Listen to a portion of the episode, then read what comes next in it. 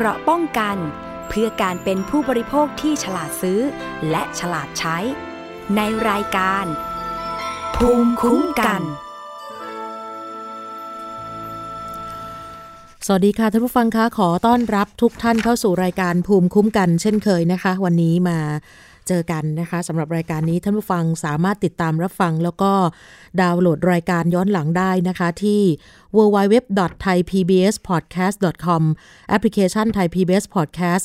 iOS Google Podcast SoundCloud Spotify รวมถึงเพจด้วยนะคะ www.facebook.com/thaipbspodcast รวมถึงสถานีวิทยุชุมชนที่เชื่อมโยงสัญญาณทั่วประเทศนะคะ พร้อมกับสถานีวิทยุในเครือ R-Radio วิทยาลัยอาชีวศึกษาทั้ง 142 สถานีค่ะ ก็จะมีเรื่องราวข่าวคราว ในแวดวงบริโภค ผู้บริโภคของเรามาฝากกันเป็นประจำนะคะ ล่าสุดก็เป็นเรื่องของเกี่ยวกับกรณีที่สภา องค์กรของผู้บริโภคนะคะ ได้ออกมาเรียกร้องให้กรมการค้าภายในกระทรวงพาณิชย์ มีการตรวจสอบข้อมูลเรื่องร้องเรียนของประชาชนที่ถูกเก็บค่ารักษาพยาบาลโควิด -19 ถึง 2 ล้านบาท สูงมากนะคะ แล้วก็มีการให้ข่าวของโรงพยาบาลเอกชนว่า ขณะนี้ผู้ป่วยด้วยโรคโควิด -19 ที่ต้องเข้ารับการรักษาในโรงพยาบาลเอกชนนั้น ถ้าหากพบว่ามีค่าใช้จ่ายสูง เกินกว่ารัฐกำหนดราคาไว้ ผู้ป่วยจะต้องออกค่าใช้จ่ายส่วนต่างทั้งหมดค่ะ ซึ่งล่าสุดนั้นทางกรรมการผู้เชี่ยวชาญ ด้านบริการสุขภาพของสภาองค์กรผู้บริโภค คุณสุพัทรานาคผิวบอกว่า ในมุมมองของผู้บริโภค ยังคงต้องการให้กรมการค้าภายในกระทรวงพาณิชย์ ในฐานะเลขานุการ คณะกรรมการกลางว่าด้วยสินค้าและบริการ เข้ามาตรวจสอบการตั้งราคาของโรงพยาบาลเอกชน ซึ่งมีการตั้งราคาสูงกว่าราคาต้นทุนเป็นอย่างมาก จนกรณีมีการเกิดกรณีการเรียกเก็บค่าบริการจากผู้ป่วยโควิด -19 ทั้งนี้แม้ว่าทางสำนักงงานหลักประกันสุขภาพแห่งชาติ หรือว่าสปสช ซึ่งเป็นผู้รับผิดชอบค่าใช้จ่าย จะมีการบวกกำไรให้แล้ว 25%แต่ก็ยังพบว่า เอกชนมีการตั้งราคาสูงกว่าต้นทุนเป็นอย่างมาก อย่างเช่นผ้าก๊อสราคาต้นทุน 10 บาท จะถูกเรียกเก็บถึงราคา 800 บาท หรือหน้ากาก N95 ราคาตลาดขายในท้องตลาดทั่วไปชิ้นละ 65-70 บาท แต่บางโรงพยาบาลคิดค่า ราคาสำหรับหน้ากากชนิดนี้ถึงชิ้นละ 185 บาท ซึ่งสูงกว่าราคาตลาดถึง 226 ถึง 282เปอร์เซ็นต์ ขณะนี้แม้ว่าทางเครือข่ายผู้บริโภคจะเคยผลักดันให้ทางกรมการค้าภายใน เข้ามาดูแลค่าบริการทางการแพทย์ ค่ายาค่าเวชภัณฑ์ต่างๆ จนกระทั่งมีการประกาศให้เป็นบริการควบคุม ซึ่งจะคิดราคาแพงเกินสมควรไม่ได้ และอยู่ระหว่างจัดทำมาตรการที่จะนำมาใช้กำกับดูแล รวมถึงล่าสุดที่ทางนายกสมาคมโรงพยาบาลเอกชน ออกมายืนยันว่า จะมีการเรียกเก็บค่าบริการจากผู้ป่วยไม่ได้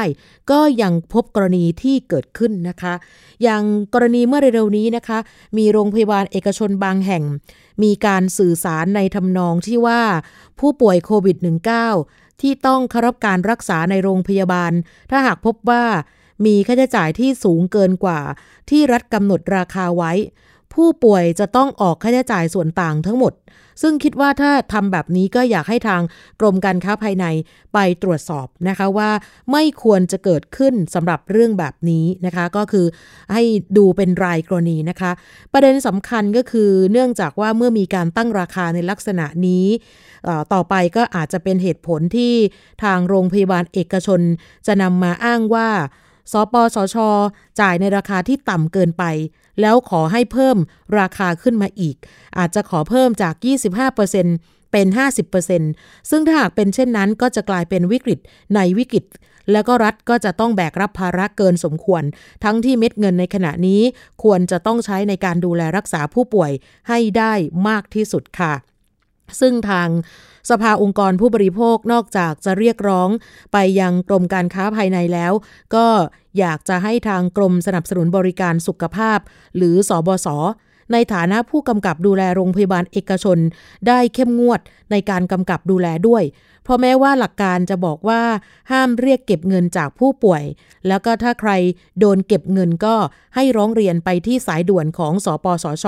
หรือว่าสบศก็ได้ แต่ว่าในชีวิตจริงก็รับรู้กันว่ายังมีเรื่องแบบนี้อยู่นะคะ คุณสุภัทราบอกว่าประชาชนหลายคนเลยยังไม่ทราบสิทธิ์ของตัวเอง บางครั้งก็อาจจะยอมยอมไป เพราะว่าไม่อยากจะร้องเรียนให้ยุ่งยากเสียเวลา ซึ่งเรื่องนี้ถือว่าเป็นเรื่องของจริยธรรมด้วยนะคะการที่คิดราคาแพง ก็ทำให้เกิดความเดือดร้อนเกินสมควร ก็ผิดจริยธรรมนะคะ แน่นอนล่ะค่ะไม่มีใครอยากจะเจ็บป่วย แต่ว่าเมื่อถึงคราวเจ็บป่วยก็ไม่ควรจะซ้ำเติมด้วยวิธีแบบนี้นะคะ เพราะฉะนั้นเดี๋ยวต้องรอดูนะคะกับกรณีการที่สภาองค์กรของผู้บริโภคออกมาเรียกร้องในเรื่องนี้นะคะ ซึ่งเหตุการณ์ลักษณะแบบนี้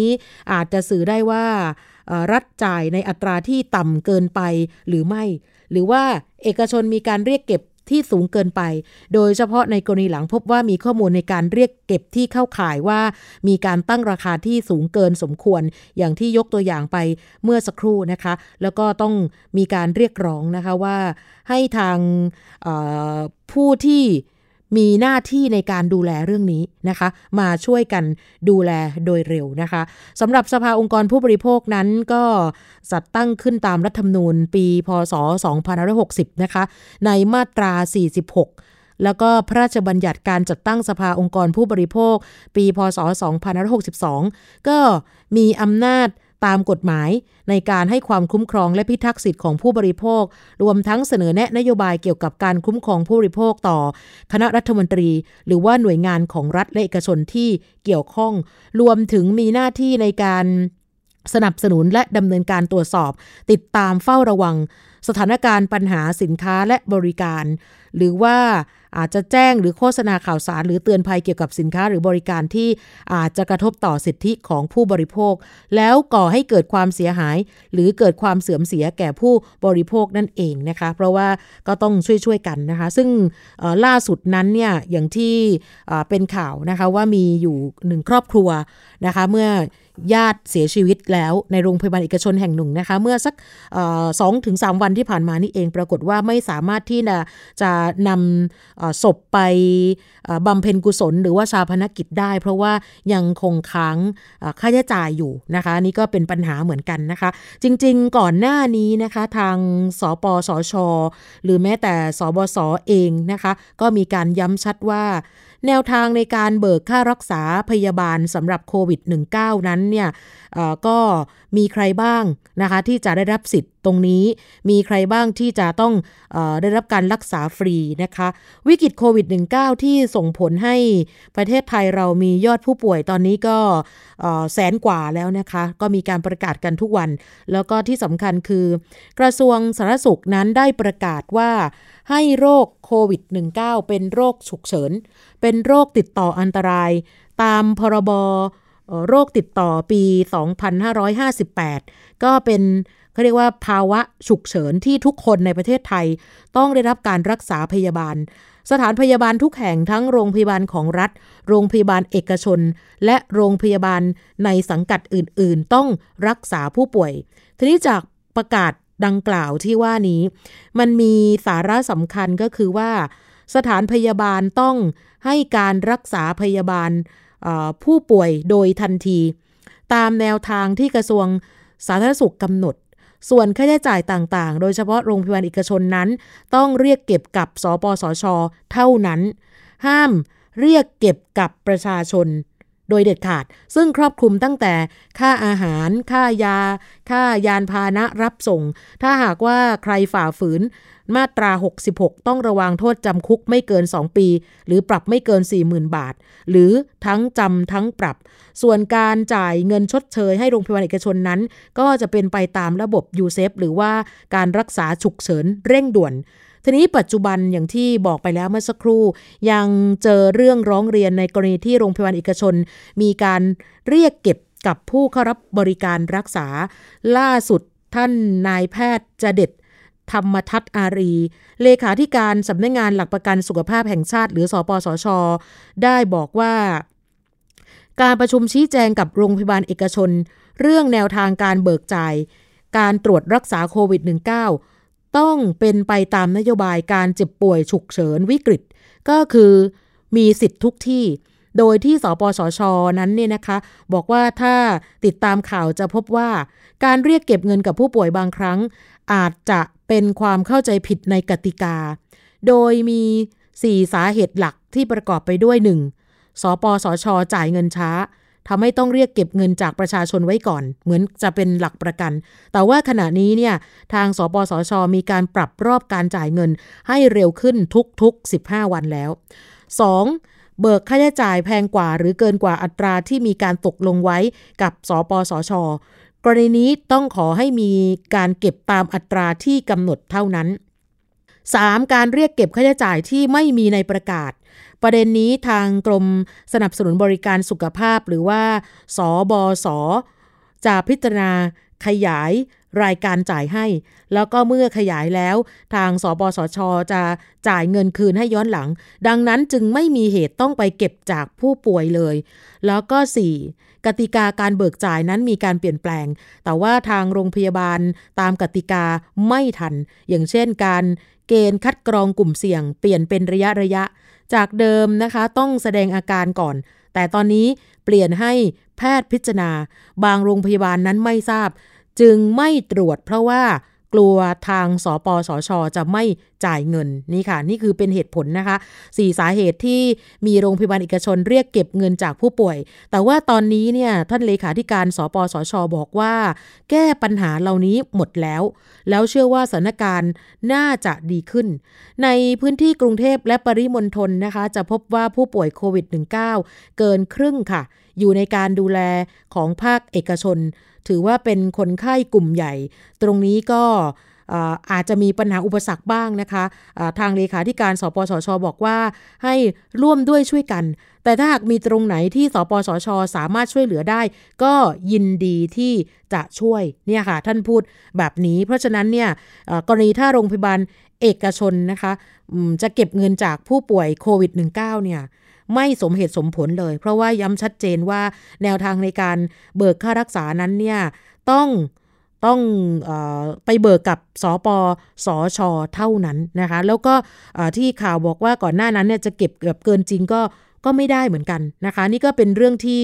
น่าสนใจนะคะ ในการประชุมชี้แจงกับโรงพยาบาลเอกชนทั่วประเทศครั้งนี้ถือว่าเป็นครั้งที่ 3 แล้วนะคะ ที่ทางสปสช มีการประชุมกันเป็นระยะ เพื่อจะได้อัปเดต หลักเกณฑ์กติกาต่างๆ ที่มันมีการเปลี่ยนแปลงนะคะ แล้วก็บางโรงพยาบาลนั้นเนี่ยอาจจะไม่ทราบ หรือว่าอาจจะทราบแต่ว่าบางทีก็เอ้ยไม่มั่นใจ เอาเก็บไว้ก่อนแล้วกันกลัวจะขาดทุนเลยประมาณนี้นะคะ ซึ่งเป็นการประชุมชี้แจงสำหรับโรงพยาบาลเอกชนทั่วประเทศกว่า 300 แห่งนะคะ จะได้รับทราบแนวทางในการขอรับค่าใช้จ่าย เพื่อบริการสาธารณสุขสำหรับกรณีโรคติดเชื้อไวรัสโคโรนา 2019 หรือว่าโควิด -19 ในกรณีการเบิกจ่ายยูเซปนะคะโควิด -19 ตามนโยบายเจ็บป่วยฉุกเฉินวิกฤตมีสิทธิ์ทุกที่ แล้วก็ที่สำคัญคือผู้บริหารหรือว่าตัวแทนของโรงพยาบาลเอกชนนั้นเนี่ยก็รับรู้รับทราบอย่างเข้าใจ แต่ว่าพอมาถึงการเก็บเงินเนี่ยบางทีก็อาจจะทำให้บางโรงพยาบาลอย่างที่บอกนะคะว่า เอ๊ะ เอาไงดี เอาเก็บไว้ก่อนนะคะ เดี๋ยวค่อยคืนทีหลังจริง ๆ แบบนี้ไม่ได้นะคะ ที่สำคัญจริง ๆ แล้วเขาบอกว่าทุกโรงพยาบาลจริง ๆ ตอนนี้เอกชนเนี่ยนะคะ ให้ความร่วมมือในการดูแลรักษาพยาบาล ผู้ติดเชื้อโควิดเป็นอย่างดีมาตลอด แล้วก็เป็นภาคส่วนที่สำคัญมากนะคะ ส่วนปัญหาเรื่องร้องเรียนที่บอกว่า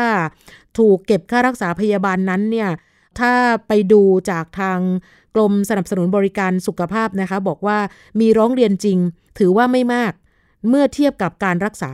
ซึ่งเมื่อทางกรมรับเรื่องจากประชาชนแล้ว กับเรื่องที่สปสช ส่งมา หลายเรื่องเมื่อมีการตรวจสอบข้อเท็จจริง ก็พบว่าเกิดจากความเข้าใจผิดนะคะ เพราะฉะนั้นหลักการของทั้งสองหน่วยงานก็คือ สบส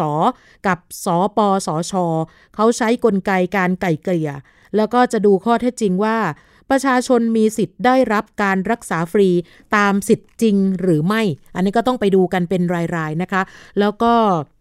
เมื่อมีการไก่เกลี่ยกันได้เรียบร้อยแล้ว ก็จะมีการคืนเงินให้กับผู้ป่วย แต่ว่าในกรณีที่ตกลงกันไม่ได้ ก็จะดำเนินการตามกฎหมายต่อไปค่ะ มันมีบางกรณีนะคะที่ทางท่านอธิบดีกรมสนับสนุนบริการสุขภาพนะคะ คุณหมอทเรศบอกว่า บางกรณีทำให้ประชาชนนั้นเกิดความเข้าใจผิดว่า เอ๊ะกำลังถูกเรียกเก็บเงิน ในขณะที่กำลังรักษาโควิด -19 หรือเปล่านะคะ เพราะว่าออย่างหลายหลายท่านที่เคยเจอปัญหาบอกว่าก็ก็ไปตามปกติแหละ แต่ว่าเมื่อ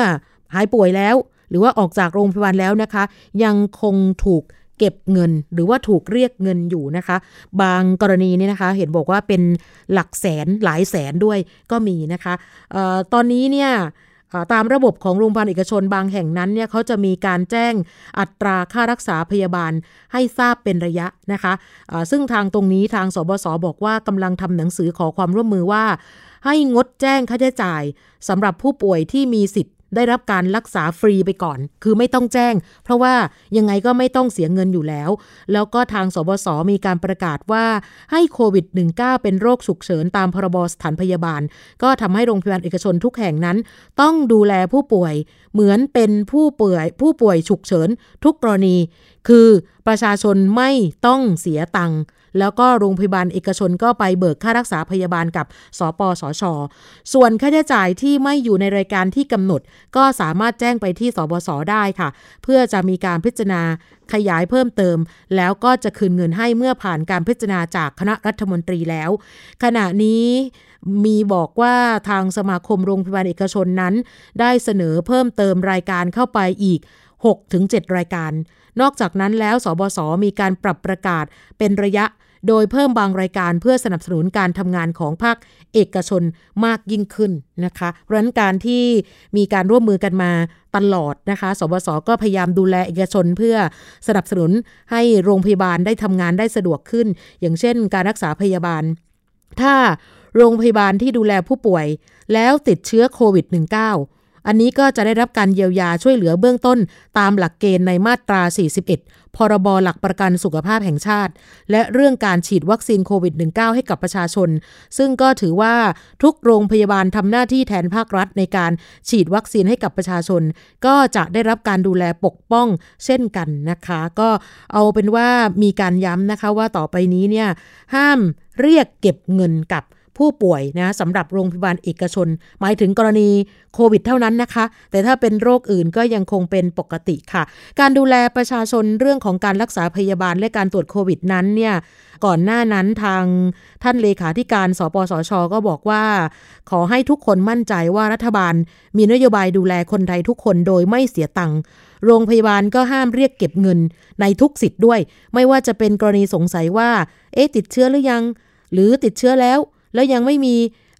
คำว่าเรียกเก็บส่วนที่เกินจากที่ทางรัฐบาลจ่ายให้ เพราะว่ารัฐบาลจ่ายให้ครอบคลุมในทุกกรณีอยู่แล้ว ทีนี้ในส่วนของการตรวจโควิด -19 เฉพาะการตรวจนะคะ โรงพยาบาลจะมีการเบิกจ่ายจากกองทุนหลักประกันสุขภาพแห่งชาติ หรือบัตรทองทั้งหมดค่ะร้อยเปอร์เซ็นต์เลย แต่ว่าในส่วนของการรักษาพยาบาลหลังจากการตรวจพบเชื้อ จะมีการเบิกจ่ายตามสิทธิ์หลักประกันสุขภาพที่มี อย่างเช่นใครที่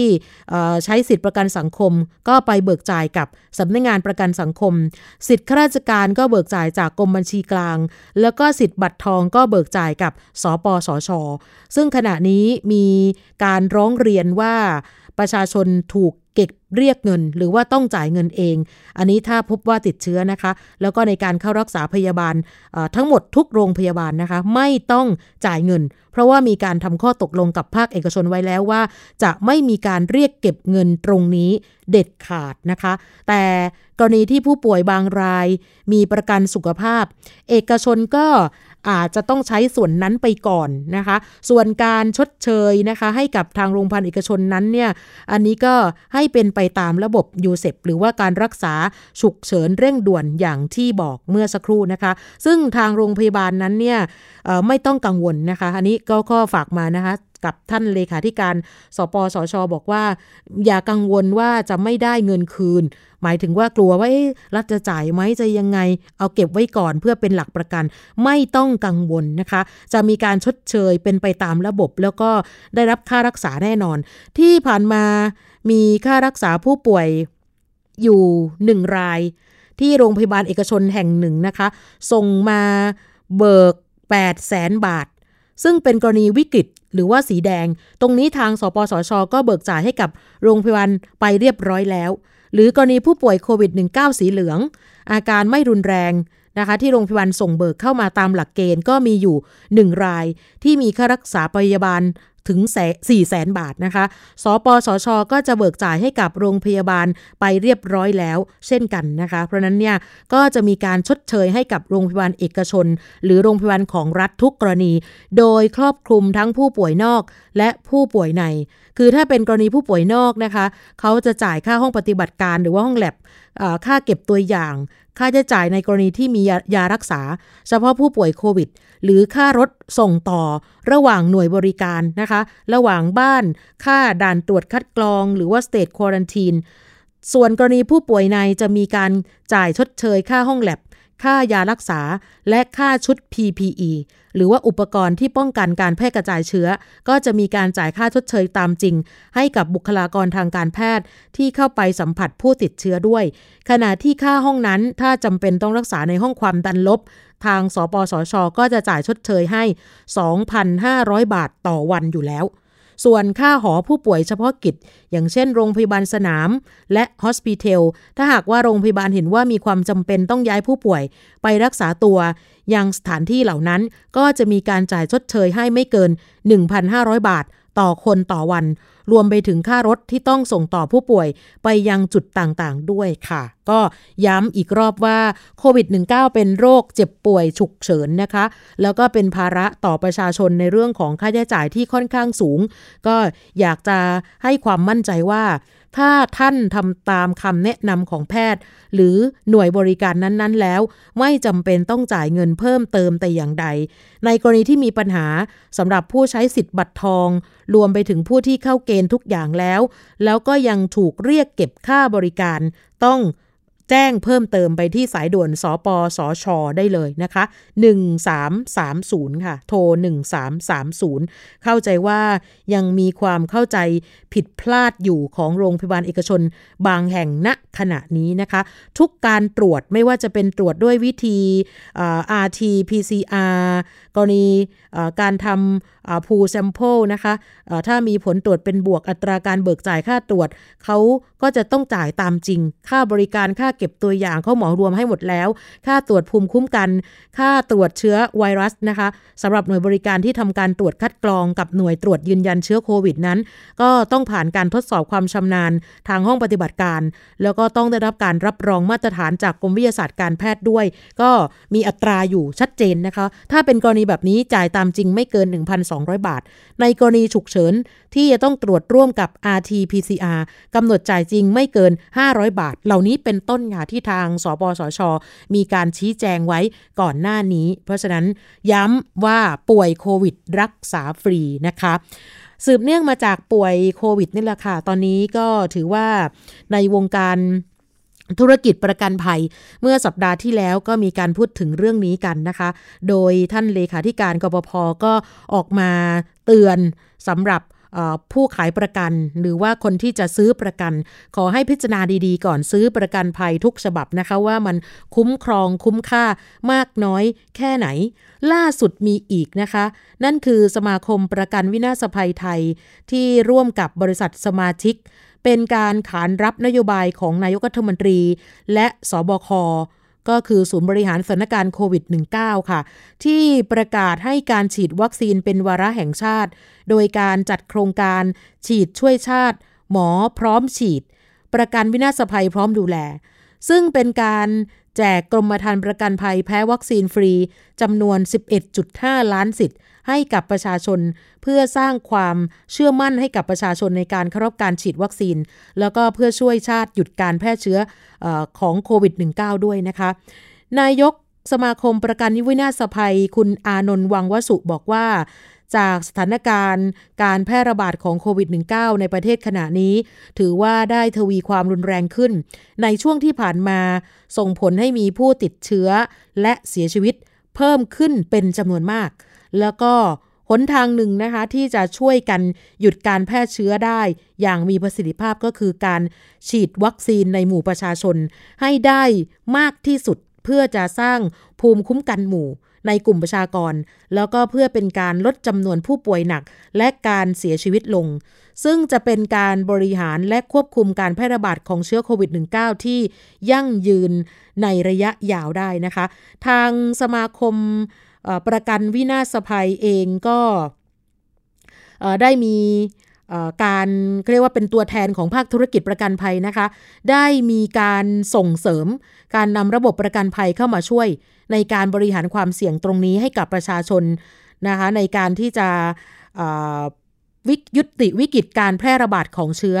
ที่จะส่งผลกระทบต่อภาคเศรษฐกิจและสังคม ก็เลยประชุมหารือร่วมกับบริษัทสมาชิก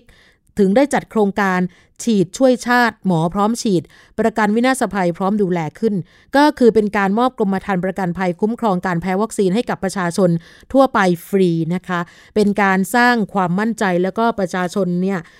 จะได้รับการฉีดวัคซีนกันมากขึ้นนะคะทึ่งทางสมาคมเนี่ยเขาก็เชื่อมั่นนะคะว่าวัคซีนป้องกันโควิด -19 ที่ได้รับการขึ้นทะเบียนจากออยของไทยแล้ว ล้วนแต่เป็นวัคซีนที่ได้รับการทดสอบในวงกว้างว่ามีประสิทธิภาพแล้วก็มีความปลอดภัย แล้วเพื่อเป็นการเพิ่มความมั่นใจให้กับประชาชนมากยิ่งขึ้นนะคะ ก็เลยจัดโครงการนี้ขึ้นมา นี่เป็นความร่วมมือของบริษัทประกันวินาศภัยที่มีเจตนารมณ์ในการเข้ามาช่วยบริหารความเสี่ยง และ เสริมสร้างความมั่นใจให้กับประชาชน ในการเข้ารับการฉีดวัคซีนป้องกันโควิด -19 แล้วก็ร่วมกันช่วยชาติให้ฝ่าวิกฤตนี้ไปด้วยกันนะคะ ก็มีบริษัทประกันวินาศภัยที่ร่วมโครงการนี้เยอะเลยนะคะ เป็นการมอบประกันภัยแพ้วัคซีนให้กับประชาชนรวมทั้งสิ้น 11.5 ล้านสิทธิ์ค่ะ ก็มีบมจกรุงเทพประกันภัย 2 ล้านสิทธิ์ บมจทิพยประกันภัย 2 ล้านสิทธิ์บมจเมืองไทยประกันภัย 2 ล้านสิทธิ์บมจวิริยะประกันภัย 2 ล้านสิทธิ์บมจสินทรัพย์ประกันภัย 1 ล้านสิทธิ์บมจสินมั่นคงประกันภัย 1 ล้านสิทธิ์บมจอาคเนประกันภัย 1 ล้านสิทธิ์และบมจประกันภัยไทยวิวัฒน์อีก 5 0 0แสนสิทธิ์ค่ะ ซึ่งประชาชนท่านผู้ฟังนะคะ สามารถไปเลือกลงทะเบียนรับสิทธิ์ฟรีนี้ ผ่านช่องทางเว็บไซต์ของแต่ละบริษัทประกันวินาศภัยที่เข้าร่วมโครงการทั้ง 8 บริษัทเมื่อสักครู่นะคะ โดยกำหนดการเริ่มลงทะเบียนรับสิทธิ์ รวมถึงระยะเวลาเงื่อนไขความคุ้มครองนั้นเนี่ยก็เป็นไปตามแต่ที่ แต่ละบริษัทกำหนดนะคะ ซึ่งซึ่งทางสมาคมประกันวินาศภัยไทยกับภาคธุรกิจประกันวินาศภัย ก็มีความเชื่อว่าการมอบกรมธรรม์ประกันภัย แพ้วัคซีนครั้งนี้ จะกระจายไปสู่ประชาชนในทุกภาคส่วนของสังคม แล้วก็สร้างความมั่นใจในการเข้าร่วมการฉีดวัคซีนให้ได้มากที่สุด และจะได้เกิดภูมิคุ้มกันหมู่อย่างเร็วที่สุดนะคะ ซึ่งก็ ร่วมเป็นส่วนหนึ่งในการดูแลคนไทย ให้การฉีดวัคซีนครั้งนี้ได้อย่างมั่นใจเพื่อร่วมกันหยุดเชื้อเพื่อชาติจริง ๆ แล้วก็เราสามารถฝ่าวิกฤต ไวรัสร้ายโควิด -19 ไปด้วยกันนะคะ นี่คือสิ่งที่ทางสมาคมประกันวินาศภัยไทยได้ออกมาบอกนะคะ เพราะนั้นใครที่สนใจนะคะ เข้าไปในเว็บไซต์ทั้ง 8 บริษัทที่ว่านี้นะคะ ต้องต้องรีบหน่อยนะคะ เพราะว่าออย่างที่บอกว่าหลายคนเนี่ยนะคะ อาจจะรู้สึกเอ๊ะกังวลฉีดดีไหมเพราะว่าช่วงหลังเนี่ยมีข่าวว่ามีคนฉีดวัคซีนแล้วมีอาการแพ้ นะคะแต่ว่าก็ต้องใช้เวลานะคะสักประมาณ 1-2 วัน อาการถึงจะหายไป ก็อยากให้ทุกคนนั้นเนี่ยได้รับสิทธิ์ตรงนี้นะคะ รู้สิทธิ์เอาไว้เราก็จะได้ไม่เสียเปรียบ อย่างน้อยก็เป็นหลักประกันได้ว่า การที่เราได้ฉีดวัคซีนนั้นเนี่ยนะคะจะได้สร้างภูมิคุ้มกันหมู่ให้กับประเทศ อย่างน้อยให้ได้ทั่วประเทศสักประมาณ 70%แล้วเราจะรอดไปด้วยกันนะคะ ถามว่าฉีดดีไหมนะคะออขอสักนิดนึงแล้วกันนะคะ บางท่านก็ยังกังวลอยู่ ดีค่ะดีแน่ ๆ ใครที่มีปัญหาเกี่ยวกับโรคประจำตัวนะคะ เป็นโรคเอสฉีดได้ค่ะ อาการสงบแล้วฉีดได้นะคะ เป็นภูมิแพ้หรือว่า SLE อาการสงบก็ฉีดได้ ใครที่เป็นคุณแม่นะคะกำลังให้นมบุตรก็สามารถฉีดวัคซีนแล้วก็บุตรสามารถดื่มนมแม่ได้ตามปกตินะคะ ใครที่กินยากดภูมิคุ้มกัน อาการสงบก็ฉีดได้ เป็นโรคลมชักนะคะ วัคซีนไม่ไปกระตุ้นให้ชักมากขึ้นแน่นอน อันนี้คุณหมอบอกว่าฉีดได้ ใครที่กำลังจะฉีดวัคซีนไข้หวัดใหญ่ ขอให้เว้นระยะ 1 เดือน แต่ก็ฉีดได้นะคะ ให้ห่างกัน 1 เดือนนะจะฉีดอันไหนก่อนก็ได้นะคะ ถ้าคุณฉีดวัคซีนไข้หวัดใหญ่วันนี้นะรอไปอีกหนึ่งเดือนค่อยฉีดวัคซีนโควิด -19 นะคะ ใครที่กินยาอยู่บางตัวนะคะ อย่างเช่น ยาต้านเกล็ดเลือดอันนี้ ไม่ต้องหยุดยาก็ไปฉีดได้ตามปกตินะคะ ใครที่เป็นความดันโลหิตสูงก็ได้เหมือนกันนะคะ โรคเบาหวานโรคไต อันนี้ควรฉีดเลยนะคะ รวมถึงโรคมะเร็งนะกำลังได้รับยาเคมีบำบัดก็สามารถไปฉีดได้ แต่ถ้าเป็นหวัดไม่สบายกำลังเป็นหวัดอยู่นะคะ เป็นหวัดธรรมดานี่แหละค่ะ ขอให้หายก่อน 10ถึง14 วัน ค่อยไปฉีดวัคซีนโควิด -19 และใครที่กำลังตั้งครรภ์ นะคะ ถ้าน้อยกว่า 12 สัปดาห์ ก็ค่อยฉีด แต่ถ้ามากกว่า 12 สัปดาห์ ฉีดได้นะคะสำหรับวัคซีนทุกยี่ห้อ รวมถึงคนที่วางแผนกำลังจะตั้งครรภ์กำลังจะสร้างครอบครัว อันนี้ก็สามารถฉีดได้ตามปกตินะคะ นี่คือสิ่งที่หลายคนอาจจะลังเลแล้วก็กังวลใจว่าจะได้หรือไม่ได้อย่างไร จริง ๆ แล้วอย่าลืมนะคะ แม้ว่าจะมีการฉีดวัคซีนแล้วก็ยังมีโอกาสติดเชื้อได้นะคะ ต้องยึดหลัก 3 มาตรการสำคัญตอนนี้ สวมหน้ากากอนามัยล้างมือสม่ำเสมอด้วยสบู่หรือเจลแอลกอฮอล์แล้วก็เว้นระยะห่างจากสังคม แล้วก็จะรอดไปด้วยกันอย่างที่บอกค่ะ พักสักครู่นะคะ เดี๋ยวกลับมาในช่วงต่อไปของรายการภูมิคุ้มกันค่ะ เกราะป้องกัน เพื่อการเป็นผู้บริโภคที่ฉลาดซื้อ และฉลาดใช้ ในรายการ ภูมิคุ้มกัน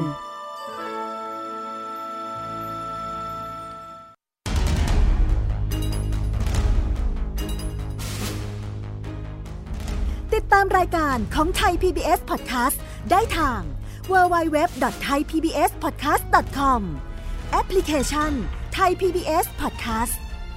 หรือฟังทางพอดแคสต์ช่องทางอื่น Spotify SoundCloud YouTube Google Podcast Apple Podcast และ Podbean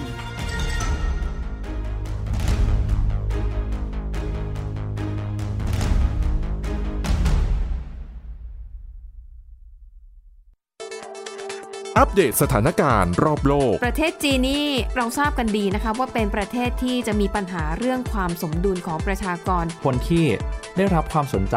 จากวิกฤตในครั้งนี้ก็คือนายกรัฐมนตรีนิวซีแลนด์เรื่องราวสีสันจากต่างแดน ก็มีช่อง YouTube เป็นของตัวเองใช้ชื่อว่าครัวคุณยาย รายชื่อของคุณหมอพยาบาล แล้วก็นักวิทยาศาสตร์จำนวนไม่น้อยอยู่ในรายชื่อผู้ทรงอิทธิพลนะ รัฐบาลของไต้หวันเนี่ยกำลังพิจารณา เพื่อเปิดการท่องเที่ยวครั้งใหม่ หน้าต่างโลก โดยทีมข่าวต่างประเทศไทย PBS ทุกวันจันทร์ถึงศุกร์ 12นาฬิกา ทางไทย PBS Radio มากกว่าด้วยเวลาข่าวที่มากขึ้น จะพัดพาเอาฝุ่นออกไปได้ครับ มากกว่า ให้คุณทันในทุกสถานการณ์ ตามที่กฎหมายดังกล่าวกำหนดเอาไว้ มากกว่ากับเนื้อหาเที่ยงตรงรอบด้านนำมาใช้ในคดีเมาแล้วขับ มากกว่าในทุกทางออกของสังคม ป้องกันไม่ให้ปัญหาเกิดขึ้น มากกว่ากับข่าวรอบวันในทุกมิติ เครนก่อสร้างเกิดอุบัติเหตุขึ้น มากกว่าด้วยการวิเคราะห์ที่ตรงจุด ความพยายามของภาครัฐที่จะแก้ปัญหา และมากกว่ากับทีมข่าวมืออาชีพ ข่าวไทย PBS ให้คุณได้มากกว่า ไทย PBS ดิจิทัล Radio Infotainment for All สถานีวิทยุดิจิทัล จากไทย PBS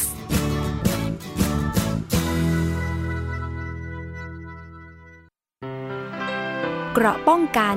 เพื่อการเป็นผู้บริโภคที่ฉลาดซื้อ และฉลาดใช้ ในรายการ ภูมิคุ้มกัน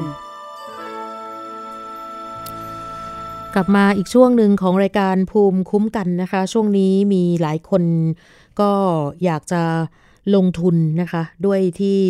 บอกว่าในสถานการณ์แบบนี้เนี่ย อยากจะลงทุนอะไรก็ตามที่ลงทุนน้อย ผลกำไรเยอะอะไรประมาณนี้นะคะ ก็มีคนชวนให้ไปเเล่นแชร์บ้าง ชวนให้ไปออมเงินบ้าง ซื้อทองบ้างอะไรประมาณนี้นะคะล่าสุดนั้นมีชวนให้ไปลงทุนบิตคอยอีกแล้ว ซึ่งก็เงียบไปสักพักหนึ่งนะคะสำหรับเรื่องของการลงทุนบิตคอยนะมิจฉาชีพจริง ๆ ก็ก็เยอะนะคะมีคนเคยเป่าประกาศว่าตัวเองเนี่ยนะคะมี AI อัลกอริทึมเว็บเทรดบิตคอยแบบเขาเรียกว่าโคตรอัจฉริยะ ไม่เสี่ยงด้วย ลงทุนแล้วได้กำไร 100%ด้วย แถมมีรับประกันผลตอบแทนให้เป็นงวดงวดก็คือเป็นการเชิญชวนให้คนมาสมัคร นะคะ ลงทุนแล้วไปชวนคนอื่นมาเป็นสมาชิกกันเยอะๆ อย่าลืมนะคะ ขอเตือนว่าถ้าเจอใครชวนเล่นบิตคอยน์ด้วย แล้วคำที่เป็น keyword ดังที่ว่ามาเมื่อสักครู่นี้นะคะ ขอรีบให้แจ้งตำรวจให้ไวเลยนะคะ เพราะว่านั่นคือมิจฉาชีพล้านเปอร์เซ็นต์ค่ะเขาบอกว่าไม่มีบิตคอยที่ไหนรับประกันผลตอบแทนก่อนการลงทุน นะคะกรุณาศึกษารายละเอียดและความเสี่ยงในการลงทุนด้วยบิตคอยโดยหลักแล้วนะคะ ไม่ใช่แชร์ลูกโซ่ แต่ว่าใด ๆ ในโลกเขาบอกว่าสามารถเอามาทำเป็นแชร์ลูกโซ่ได้หมดได้ทั้งสิ้น ดังนั้นจึงมีแชร์ลูกโซ่ที่มาในรูปแบบของบิตคอยแล้ว ก็ต้องระวังให้ดี อาจจะหมดเนื้อหมดตัวนะคะ ซึ่งณขณะนี้เนี่ยอาจจะมีการโปรโมทว่า ฝากเงินครั้งแรก 300 รับเงินปันผล 100 ฝาก 500 รับปันผล 199 1,000 รับปันผล 599 2,000 รับปันผล 1599 แล้วก็บอกว่าเทรดโดย AI อัจฉริยะ อะไรประมาณนี้อันนี้โดนหลอกแน่นอนนะคะ ขอให้ทุกคนนั้นเนี่ยตระหนักถึงตรงนี้กันเอาไว้ให้เยอะเลยนะคะ เพราะว่าณขณะนี้เนี่ยทั่วโลกนะคะ มีการแจ้งเตือนแม้แต่ประเทศอังกฤษค่ะล่าสุดผู้ว่าการธนาคารกลางของอังกฤษนะคะแอนดรูว์ เบลีย์บอกว่า สกุลเงินคริปโตไม่มีมูลค่าในตัวเอง แล้วคนที่จะเข้าไปลงทุนก็ควรจะเตรียมตัวที่จะสูญเสียเงินทั้งหมดนะคะ เขาก็พูดแบบตรงไปตรงมาเลยว่า จะซื้อก็ได้ ต่อเมื่อคุณพร้อมที่จะสูญเสียเงินทั้งหมดเหล่านั้น นี่คือผู้ว่าการธนาคารกลางของอังกฤษมีการเตือนเมื่อไม่ถึงอาทิตย์ที่ผ่านมานะคะคำพูดนี้เป็นการสะท้อนคำเตือนก่อนหน้านี้ จากสำนักงงานกำกับตลาดการเงินของอังกฤษ หรือว่า FCA ที่ระบุว่าผู้ที่ลงทุนในสกุลเงินคริปโต มีความเสี่ยงสูงที่จะสูญเสียเงินทั้งหมดค่ะ ก่อนหน้านั้นนะคะสักประมาณต้นปีนะคะมีบริษัทบางแห่งกำลังเสนอการลงทุนในรูปสกุลเงินคริปโต หรือว่าการปล่อยกู้ ให้มีการลงทุนในสินทรัพย์ที่เกี่ยวข้องกับสกุลเงินคริปโตให้ผลตอบแทนสูงมาก ซึ่งถ้าผู้บริโภคเข้าไปลงทุนในผิดพันธ์เหล่านี้ ก็ควรเตรียมตัวที่จะสูญเสียเงินลงทุนทั้งหมดได้เลยนะคะ บางคนก็เปรียบเทียบบอกว่าการซื้อหวยเนี่ยนะคะซื้อลอตเตอรี่เนี่ยยังจะถูกกว่า หมายถึงว่ายังจะมีโอกาสได้คืนมากกว่าการไปลงทุนแบบนี้ด้วยซ้ำเพราะฉะนั้นการเตือนครั้งนี้จากสำนักงงานกำกับตลาดการเงินของอังกฤษเตือนนะคะว่า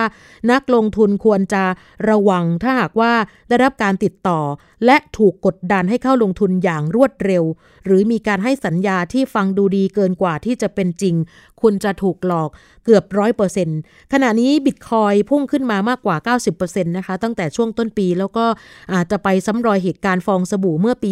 60 ซึ่งบิตคอยเคยทำสถิติพุ่งสูงสุดเป็นประวัติการ ในขณะนั้นนะคะใกล้แตะระดับ 20,000 ดอลลาร์ ก่อนที่จะดิ่งลงมาเหลือแค่ 3,000 กว่าดอลลาร์นะคะเพียงแค่ 1 ปีต่อมา เพราะฉะนั้นก็มีการเตือนกันนะคะหลาย ๆ หน่วยงาน แม้แต่รัฐมนตรีคลังสหรัฐก็เตือนนะคะว่า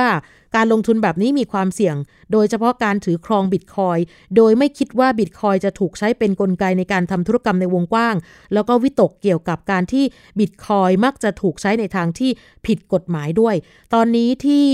สหรัฐนะคะรัฐมนตรีคลังเสนอว่า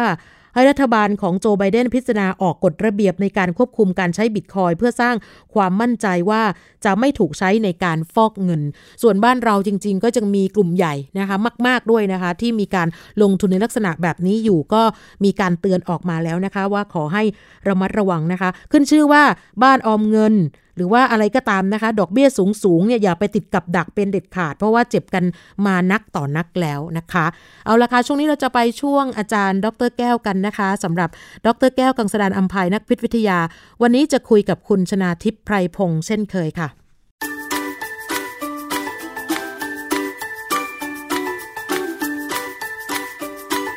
ช่วงคิดก่อนเชื่อ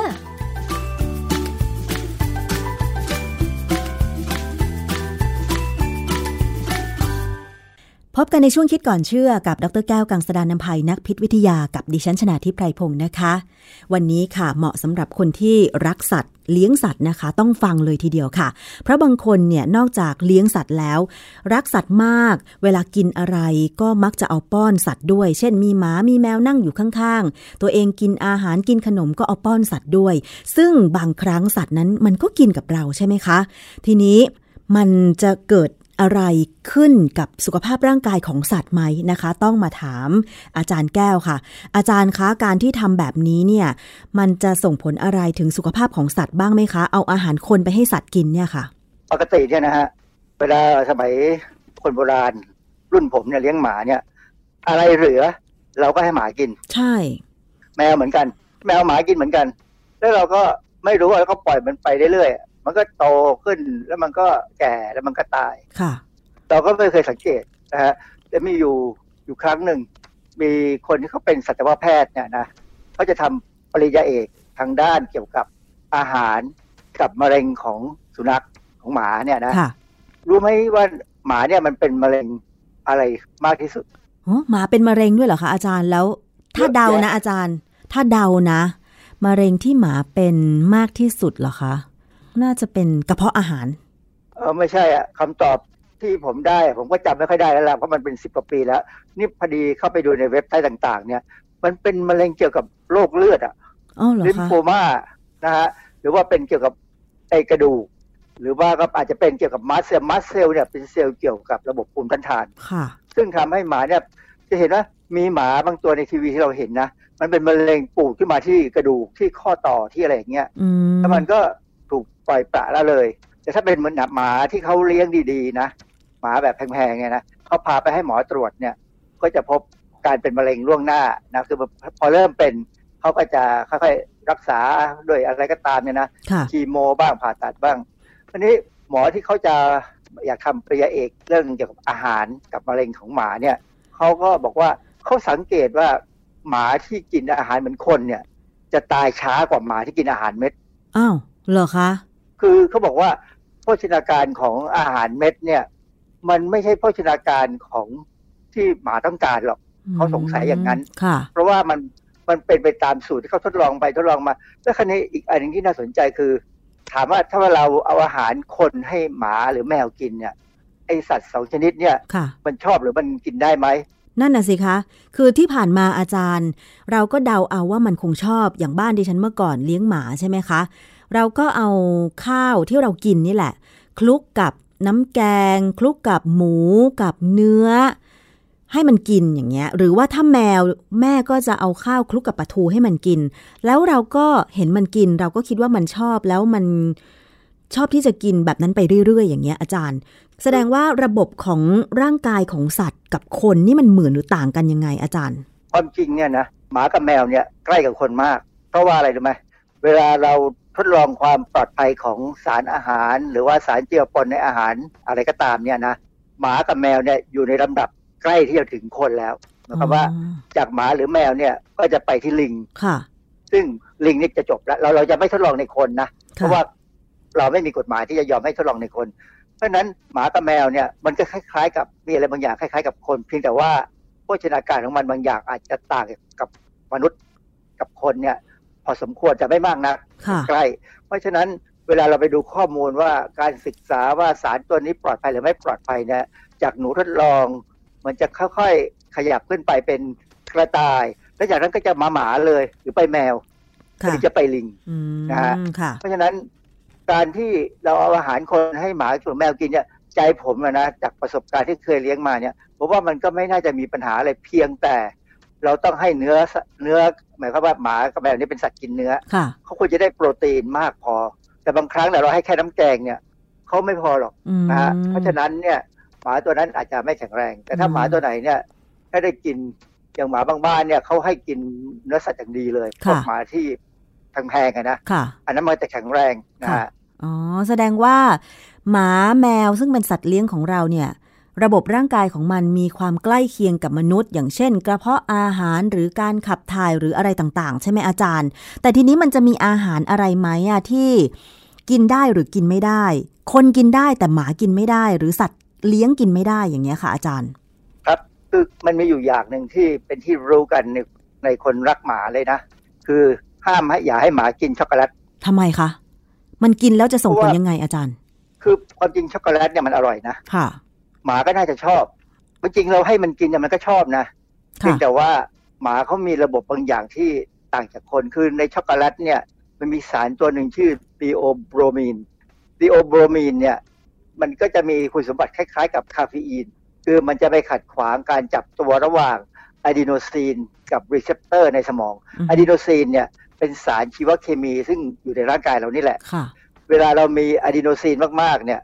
เราจะรู้สึกง่วงนอนค่ะ จริงๆ ถ้าถาถ้าถามพื้นฐานจริง ๆ ทางชีวเคมีเนี่ยอะดีโนซีนเนี่ยมันจะถูกมันจะเป็นคล้ายๆ กับเป็นผลิตภัณฑ์ที่เกิดหลังจากที่เราใช้สารที่เป็นสารให้พลังงานที่เราเรียกว่า adenosine triphosphate adenosine triphosphate เนี่ยเป็นสารให้พลังงานสูงมากร่างกายใช้สารตัวนี้สำหรับทำให้เรามีกำลังในการออกกำลังกายหรือทำงานอะไรก็ตามทีนี้เวลาเราใช้adenosine triphosphate เนี่ยมันจะค่อยๆเปลี่ยนไปสุดท้ายกลายเป็นอะดีโนซีน ซึ่งพอมันไปจับกับ receptor ในสมองเนี่ย ก็ทำให้เราง่วงนอนอ้าวมันใช้พลังงาน แต่ว่าทำไมพอมันไปจับกับอีกตัวหนึ่งทำให้เราง่วงนอนได้อาจารย์ ก็สังเกตไหมว่าเวลาเราออกแรงทำงานหนักๆเนี่ยค่ะ สุดท้ายเราก็ง่วงนอนอ๋อมันเป็นระบบที่ร่างกายสร้างขึ้นมา เพื่อให้เราได้พักผ่อนอ๋อซ่อมแซมส่วนสึกหรอค่ะนะฮะเพราะฉะนั้นถ้าเราง่วงนอนเพราะเราทำงานหนักเนี่ย อย่าฝืนไปกินกาแฟหรือไปกินช็อกโกแลตเพื่อให้เราไม่หลับอ่าฮะยกเว้นยกเว้น ถ้าต้องขับรถยนต์หรือต้องใช้เครื่องจักรเนี่ย บางทีมันมันเลี่ยงไม่ได้ค่ะก็ต้องทำตัวอย่าให้หลับค่ะทีนี้การที่จะไม่หลับเนี่ยไอ้เจ้าสารคือ theobromine หรือคาเฟอีนเนี่ยจะเป็นตัวเข้าไปขัดขวางการจับระหว่างอะดีโนซีนกับ receptorก็ทำให้เรา เหมือนกับสดชื่นขึ้นกันนะค่ะความจริงไม่สดชื่นหรอก มันแค่ตาค้าง คือบางคนถ้าถ้าง่วงมากๆแล้วกินเข้าไปเนี่ยตาจะค้าง แล้วก็เหมือนกับไม่รู้สึกตัวค่ะแล้วก็ทำให้เกิดปัญหาขึ้นมาอือฮึนะฮะทีนี้ประเด็นคือหมาแมวกับหมานี่เป็นหนักเลย มันมันมีการทำลายสารทีโอโบมีนเนี่ย ช้ากว่ามนุษย์มาก อืมค่ะ เพราะฉะนั้นเพราะฉะนั้นมันก็จะตาค้างนานกว่าเราอ๋อก็คือว่ามันกินสารที่ทำให้ไม่หลับ ใช่ไหมคะอาจารย์ มันก็เลยฮะตาค้างแล้วทีนี้มันจะส่งผลยังไงต่อ มันก็จะไม่มันก็ไม่ดีมันก็เหมือนเวลาเราไม่ได้อดนอนนอน เออเหมือนเราอดนอนเนี่ยแย่เลย ก็บอกว่าถ้าสุนัขนะหนักราวสิบกิโลกรัมเนี่ย ถ้ากินผงช็อกโกแลตราวหกสิบกรัมหกสิบกรัมนี่มันนิดเดียวนะประมาณ ผมว่าประมาณช้อนชานะเออเขาบอกว่า หรือมันเท่ากับแท่งช็อกโกแลตสำหรับทำขนม ซึ่งก็ประมาณร้อยยี่สิบห้ากรัมเนี่ยค่ะ มันจะป่วยหนักจนตายโอ้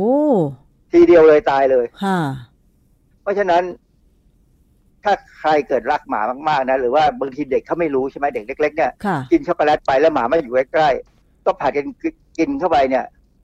หมาจะป่วยได้เลยอ๋อค่ะ มันมันมีหนังสือเล่มหนึ่งชื่อ Merck Veter- Veterinary Manual Merck Veterinary Manual นี่คือคือเป็นคู่มือของสัตวแพทย์ค่ะนะ เอ่อเขา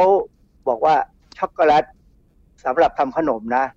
ประมาณ 1.3 กรัมต่อน้ำหนักตัว 1 กิโลกรัมของสุนัขเนี่ย สามารถก่อให้เกิดพิษ คือตัวอย่างง่ายๆก็บอกว่า สุนัขหนัก 20 กิโลกรัม กินแท่งช็อกโกแลตหนัก 25 กรัม จะเกิดอาการเป็นพิษเลย ค่ะ นะ คือเจ้าทำไมทำไมช็อกโกแลตถึงอันตรายอย่างที่บอกแล้วว่า ระบบทำลายสารไอตัวเบโอโบมีนของสุนัขเนี่ยหรือหมาเนี่ยมันมันมันคือประมาณมันมีค่าเขาเรียกว่าค่าค่าครึ่งชีวิตเนี่ยประมาณ 17.5 ชั่วโมงค่ะอันนี้จับจับตัวเลขไปก่อนนะ ส่วนแคปปีนเนี่ยประมาณ 4.5 ชั่วโมงค่ะความหมายคือว่า สมมติว่าเราให้เรโอโบมีนเข้าไปเนี่ยหนึ่งหนึ่งหนึ่งร้อยส่วนเนี่ยนะอีกสิบเจ็ดจุดห้าชั่วโมง มันถึงจะเหลือห้าสิบส่วน อืมค่ะ นะอีกสิบเจ็ดชั่วโมง มันถึงจะเหลือยี่สิบห้าส่วนค่ะอีกสิบเจ็ดชั่วโมง มันถึงจะเหลือสิบสองจุดห้าส่วนค่ะนี่นะในขณะที่ถ้าเป็นคาเฟอีนเนี่ย เราให้เข้าไปร้อยส่วนเนี่ยสี่จุดห้าชั่วโมง มันเหลือห้าสิบละค่ะอีก 4.5 ชั่วโมง มันจะเหลือ 25 เพราะฉะนั้นอัตราการเปลี่ยนแปลงของมันเนี่ยคาเฟอีนได้ออกเร็วกว่า อืมค่ะ มันก็มันก็จากที่ไม่ง่วงนอนก็จะง่วงนอนแล้วก็หลับคือปกติเนี่ย ถ้าเราได้สารพวกไม่ว่าจะเป็น theobromine หรือว่าcaffeine เนี่ยนะฮะครั้งแรกไม่ว่าจะเป็นคนหรือสัตว์เนี่ยจะตื่นตัวไม่ง่วงใช่แต่หลังจากนั้นพอมันหมดฤทธิ์แล้วนะมันจะง่วงมากกว่าเดิมค่ะ เพราะฉะนั้นก็ไม่ควรให้ เพราะฉะนั้นก็ไม่ควรให้สุนัขหรือแมวหรือสัตว์เลี้ยงของเราเนี่ย กินช็อกโกแลตหรือโกโก้ หรืออะไรก็ตามที่มันมีสาร theobromine ใช่ไหมอาจารย์ ครับ เพราะฉะนั้นเนี่ยถ้าหมาถ้าถ้าสัตว์เลี้ยงของเราเนี่ย คือเราไม่แน่ใจนะว่าไม่ว่าจะเป็นสัตว์ตัวไหนเนี่ย เข้ามาขอกินขนมเนี่ย ไม่จำเป็นจริงอย่าไปให้มันอือฮึนะฮะค่ะ บอกมันไปเพราะว่าว่า บอกมันไปว่า เธอไม่ควรจะกินไม่งั้นเธอตายอย่างนี้ใช่ไหมอาจารย์บอกว่าของแพงอย่ากินเลย ค่ะทีนี้มันมีอีกอย่างหนึ่งที่ผมเพิ่งรู้นะ คือองุ่นองุ่นหรือลูกเกดค่ะ หรือเขาก็มีอีกอย่างหนึ่งเขาเรียกว่าองุ่นแห้งเขาเรียกสุลต่านนะนะบ้านเราก็ไม่ค่อยมีอะมันแพงอือฮึมันองุ่นลูกเกดสุลต่านมันเป็นองุ่นเหมือนกันองุ่นตัวใหญ่ มันมีลูกใหญ่ผลยังไงแต่ทำกับหมาแมวอาจารย์เขาเขาบอกว่าเขาไม่รู้เหมือนกันว่ามันมีสารอะไรที่ทำให้สัตว์พวกนี้ป่วย คือจะท้องเสียภายใน6หรือ12ชั่วโมงค่ะมันจะเบื่ออาหารปวดท้องอ่อนเพลียขาดน้ำแล้วก็อาจจะมีความง่วงอะไรเงี้ยนะอ๋อเหรอคืออันนี้เป็นเรื่องที่ผมผมประหลาดใจมากว่าเออหมากินองุ่นไม่ได้นะค่ะเออ แต่อาจารย์เห็นรายการทีวีของทางไทย PBS รายการหนึ่งที่เป็นเชฟเชฟบุ๊กอะค่ะเขามีอ่าหมาชื่อไข่ดาว เวลาเขาเอาหมาใช่ไปอัดรายการด้วยอะมันก็จะกินพวกพืชผักผลไม้อะไรอย่างนี้ได้เหมือนคนเลยอาจารย์เออเขากินผลไม้ อันนั้น อันนั้นไม่ค่อยมีปัญหาอะไรผมก็เห็นแล้วล่ะค่ะนะแต่ว่ากิกินผักด้วยอาจารย์ กินผักได้แต่ว่ามันมีผักบางอย่างเช่นหอมใหญ่เนี่ย เขาก็ไม่แนะนำให้หมาแมวกิน เพราะอะไร คือเขาสงสัยว่ามันจะมีสารที่คือเป็นสาสารที่มีปัญหาในสุนัขหรือหมาแมวเนี่ยนะเออมันเป็นสารที่มีประโยชน์กับร่างกายเรานะค่ะอมันมันเป็นสารกลุ่มซัลฟอกไซด์ซึ่งพวกนี้เนี่ยมันจะเป็นสารซึ่งสามารถไปกระตุ้นให้ตับจะทำงานดีขึ้นในการทำลายสารพิษ แต่ว่าในสัตว์เนี่ย มันอาจจะมีปัญหาคือไปลดการทำงานของเอนไซม์บางอย่างอืมที่เกี่ยวกับการทำงานของเม็ดเลือดแดงค่ะทำให้ฮีโมโกลบินในเม็ดเลือดแดงเนี่ย เสียสภาพค่ะ ซึ่งการเสียสภาพเนี่ย มันมันจะทำให้เอ่อการนำออกซิเจนไปยังส่วนต่างๆของร่างกายของสัตว์สัตว์เนี่ยลำบากน้อยลงค่ะนะฮะเพราะฉะนั้นก็อาจจะถ้าเราจะเอาแกงเอาอะไรที่เหลือๆให้หมาแมวเรากินเนี่ยนะอย่าก็ดูมีหอมใหญ่ดูด้วยกันว่า อย่าให้มีหอมใหญ่ แล้วมีอะไรอีกไหมคือออาจารย์ที่เป็นผักที่ไม่ควรให้สัตว์กินบางทีเราทำอาหารเรามีกระกระเทียมเยอะนะเออใช่เขาบอกว่าหมาแมวเนี่ยกินกระเทียมไม่ค่อยดีอะเอ้าเหรอทำไมอาจารย์ มันคือความที่เขาเป็นสัตว์คนละอย่างกับเราเขาเขาคนละสปีชีส์กับเรานะฮะไอสารที่อยู่ในกระเทียมเนี่ย มันไปกระตุ้นการทำงานของกล้ามเนื้อหัวใจ แล้วก็กล้ามเนื้อเรียบบางส่วนของร่างกายเราเนี่ย มันทำให้หลอดเลือดเนี่ยขยายอือฮึทำให้ความดันของสัตว์จะต่ำลงค่ะ ซึ่งถ้าความดันต่ำมากๆเนี่ย สัตว์ก็อยู่ไม่ได้เหมือนกับคนเลย อาจารย์แล้วอย่างผลไม้ที่สัตว์ไม่ควรกินล่ะมีอะไรบ้าง เออแน่ๆคืออะโวคาโดนะทำไมคะมันแพงมันแพงแค่เรากินก็แย่แล้ว หมาจะไปกินได้ยังไง แต่ความจริงเขาบอกว่าในอะโวคาโดเนี่ยมีสารชื่อ persin P E R S I S I N ค่ะ persin เขาบอกว่าสารตัวนี้จริง ๆ มันมีฤทธิ์ช่วยเสริมฤทธิ์ยาต้านมะเร็งเต้านมของคนนะคือคนที่เป็นมะเร็งเต้านมเนี่ย พอผ่าตัดเรียบร้อยแล้วเนี่ยหมอก็จะให้กินยาทาทาบ็อกซิเฟน ซึ่งถ้ากินอะโวคาโดเข้าไปด้วยเนี่ยมันจะเสริมฤทธิ์ให้ทำงานดีขึ้นค่ะแต่ว่าในสัตว์เนี่ยจะลำบากมากเลยเพราะว่ามีตัวอย่างว่าทำให้เกิดมีอาการของเหลวท่วมปอดและช่องอกค่ะ คือมันเหมือนกับมีการคัดหลั่งของของเหลว อาจจะเป็นอะไรก็ตามที่ออกมาจากเซลล์เนี่ยค่ะทำให้ท่วมปอดทำให้หายใจลำบากค่ะและอาจจะตายเนื่องจากขาดออกซิเจนเพราะฉะนั้นอะโวคาโดเนี่ยคือ คนบางคนมีสตางค์เยอะนะกินไปแล้วเห็นหมาน่ารักน่ารักเดินเข้ามาเนี่ยอือฮึยื่นให้มันกินเนี่ย อาจจะเป็นการทำร้ายหมาของเราเองค่ะ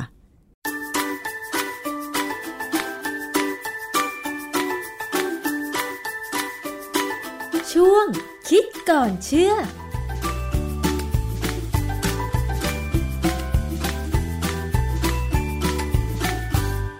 กับอาจารย์ ดรแก้วกังสดานอัมภัยนะคะ ก็มีสาระน่ารู้ที่มาฝากกันเป็นประจำทุกวันเลยก็สามารถเอาไปปรับใช้ได้นะคะ โดยเฉพาะเรื่องของการดูแลสุขภาพค่ะ หมดเวลาแล้วนะคะสำหรับวันนี้รายการภูมิคุ้มกันของเรา เจอกันใหม่ในวันถัดไป สวัสดีค่ะ ติดตามรายการได้ที่ www.thaipbspodcast.com แอปพลิเคชันไทย PBS Podcast หรือฟังผ่านแอปพลิเคชัน Podcast ของ iOS Google Podcast Android Podbean SoundCloud และ Spotify ติดตามความเคลื่อนไหวของรายการและแสดงความคิดเห็น โดยกดถูกใจที่ facebook.com/thaipbspodcast